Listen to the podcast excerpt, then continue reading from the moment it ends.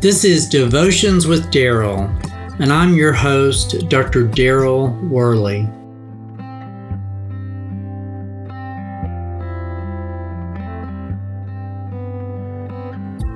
The church is united by faith in Jesus Christ and a common baptism within in his name.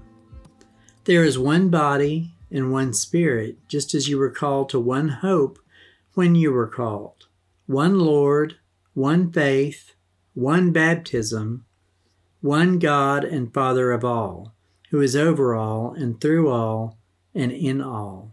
That's Ephesians chapter 4, verses 4 through 6. The Apostle Paul pointed to this unit with the rapid repetition of the word one, here with this passage in the middle of his letter to the church in Ephesus. There is a salvation in no one other than Jesus, and the common process by which we are united to Him in faith is through repentance of sins, symbolized in the act of baptism. There are all sorts of reasons why people unite in the church.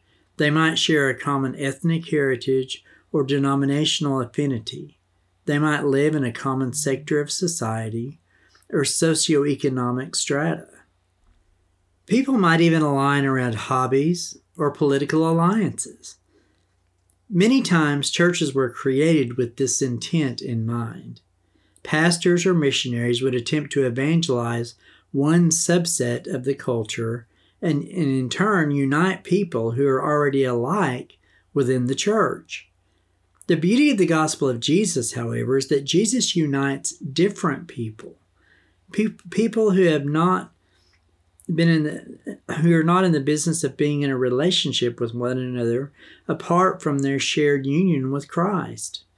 We see this in Jesus' choice of his disciples. There were men who had very little in common, but built their lives around their shared relationship with Jesus. As we engage with our churches today, we should give praise to God for the differences that we see represented around us rather than those than using those differences as a means of fostering disunity. Even more so, we should seek to share the gospel with people who are different from us, so that the church is built up based on unity found in Jesus. Remember today that all Christians have a common bond that they share. That bond is faith in our Lord and Savior, Jesus Christ, the everlasting Son of God.